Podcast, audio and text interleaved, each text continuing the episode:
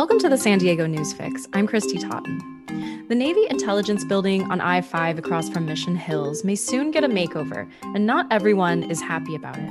Jennifer Van Grove has the details, but first, the news. The U.S. Centers for Disease Control and Prevention announced last week that vaccinated people can stop wearing masks in most situations, but California will require them through June 15th, and San Diego County will do the same. Nathan Fletcher, chair of the San Diego County Board of Supervisors, said Monday that continuing to wear masks will offer extra protection as more San Diegans get vaccinated. Picketing in front of a person's home will soon be illegal in San Marcos. It's the latest city in the county to adopt an ordinance intended to protect people in their homes while still allowing protests in public places. Several people and organizations say the new law violates freedom of speech, but city manager Helen Peak said similar laws have been found in court to be constitutional. The ordinance will go into effect next month. 23 people were intercepted from a suspected smuggling boat Monday off the coast of Point Loma. Border Patrol officials said the boat was spotted around 3 a.m., drifting near the rocks of Sunset Cliffs. Border Patrol agents said all 23 people were in the U.S. illegally, 23 were from Mexico, and three were from Guatemala. Earlier this month, three people were killed when a smuggling boat broke apart on the rocks near Cabrillo National Monument.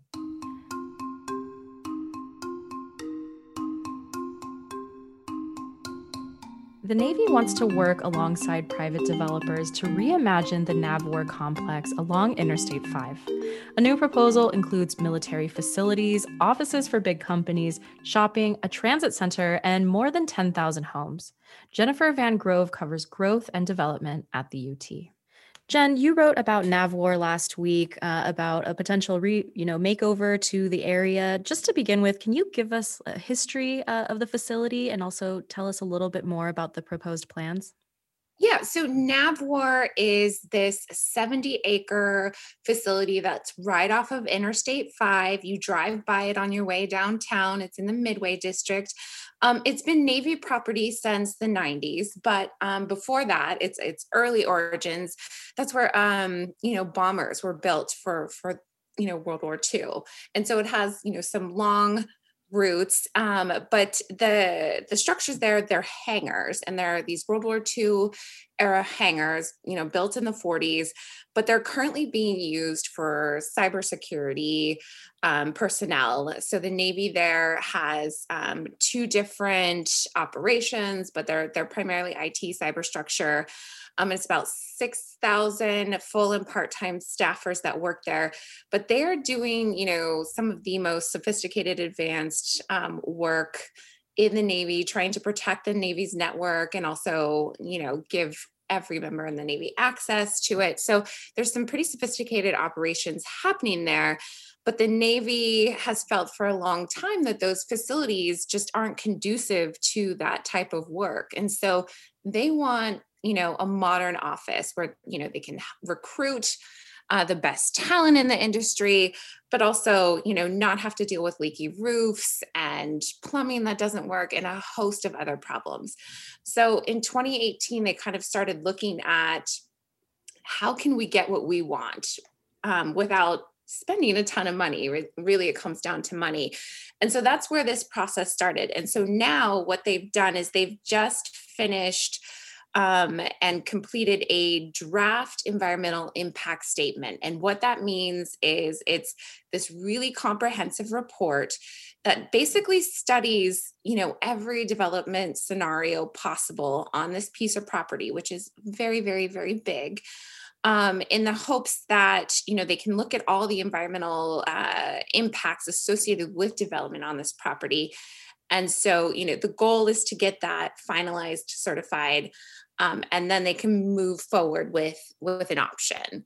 So the option that they have said that they preferred is a very massive development um, and all of this we're talking by the way is is i don't even know if conceptual is the right word it's more um, potential, right? So they've studied all the possibilities, and the possibility that they like the most is the scenario called Alternative Four.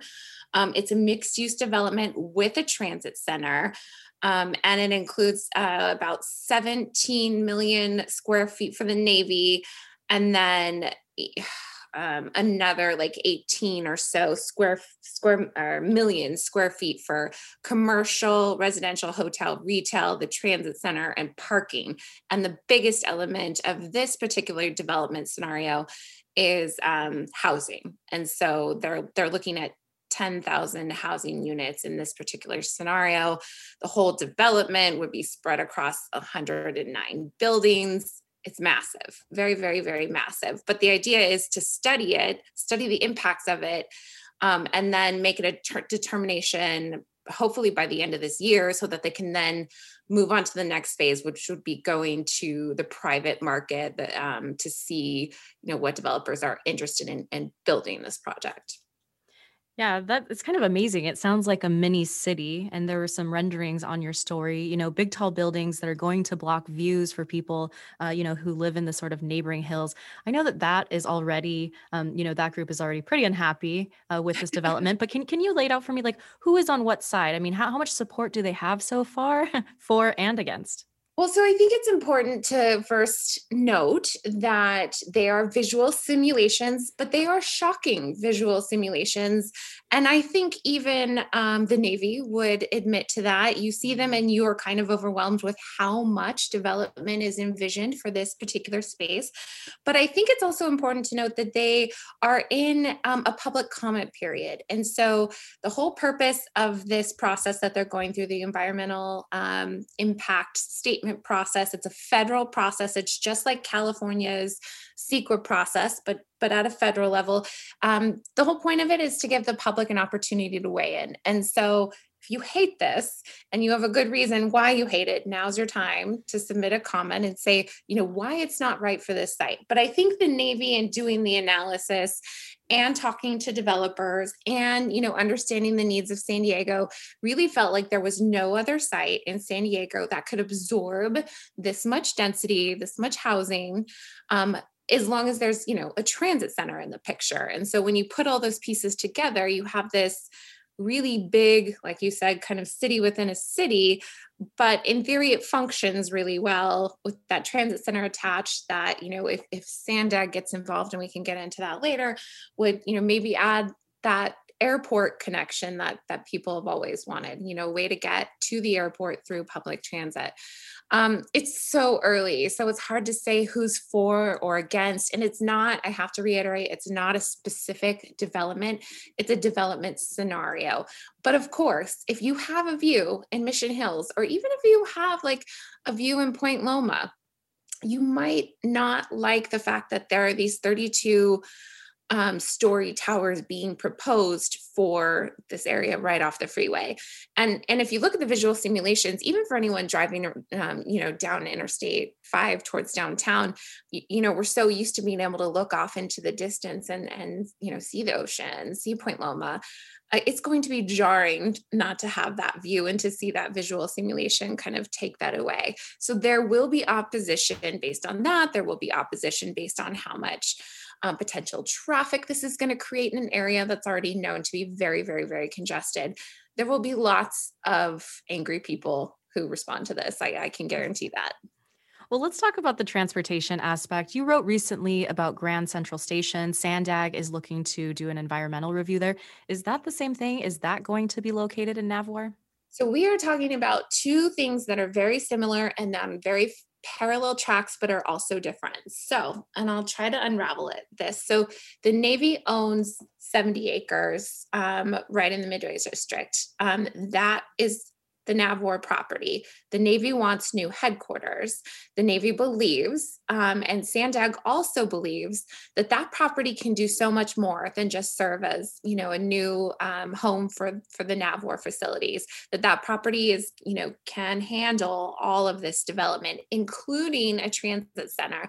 So Sandag and the Navy teamed up in 2019 and 2020 and signed these con- um, contracts to share information and share data and move down a path of also you know potentially exchanging the property. So the way this might look is that the navy um, would enter into some sort of term sheet or contractual agreement with Sandag where, you know, is the Sandag would get the property, the rest of the property, um, once the Navy's new headquarters are built on site.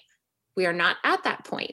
But Sandag has said very specifically that this is the site that they think is most important or most appropriate for this all encompassing transit center that they envision and are now studying at the state level under the CEQA process.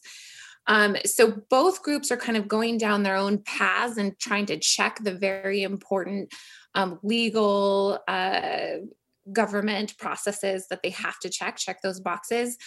And, you know, the big question mark for Sandag, they don't have money for this. They don't have money to buy the land. They don't have money to build. They're not a developer.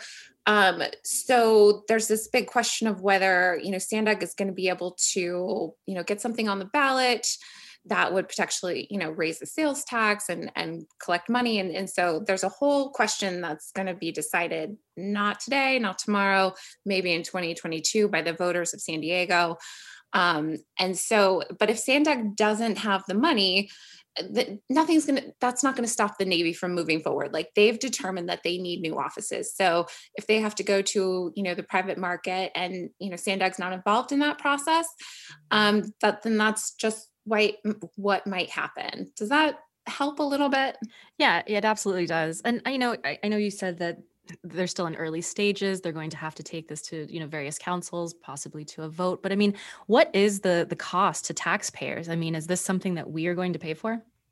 Well it really depends on how this how this plays out right so if sandag gets involved and there's the transit center aspect that could be you know absorbed by taxpayers through the sales tax um, a ballot measure that that um, Hasan Ikhrata has said that he would like to explore, and that you know that would be probably I think he said like a billion of it would come from taxpayer dollars. As far as uh, the Navy, that they're not talking in financials yet.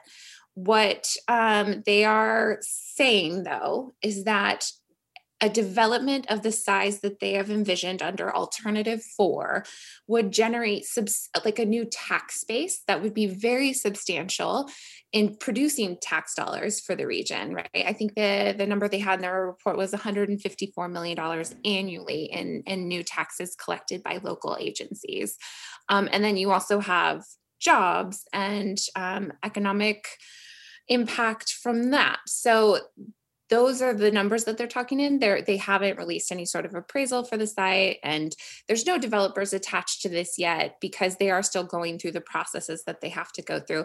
But i would say you know of course if there's a public entity involved there will be substantial public dollars that are attached to this. Um, so it, it's too early to know yet but it's certainly in the realm of possibility Finally, what is the timeline here? I mean, say this stuff does get built. Are we talking a few years, a decade, more than that?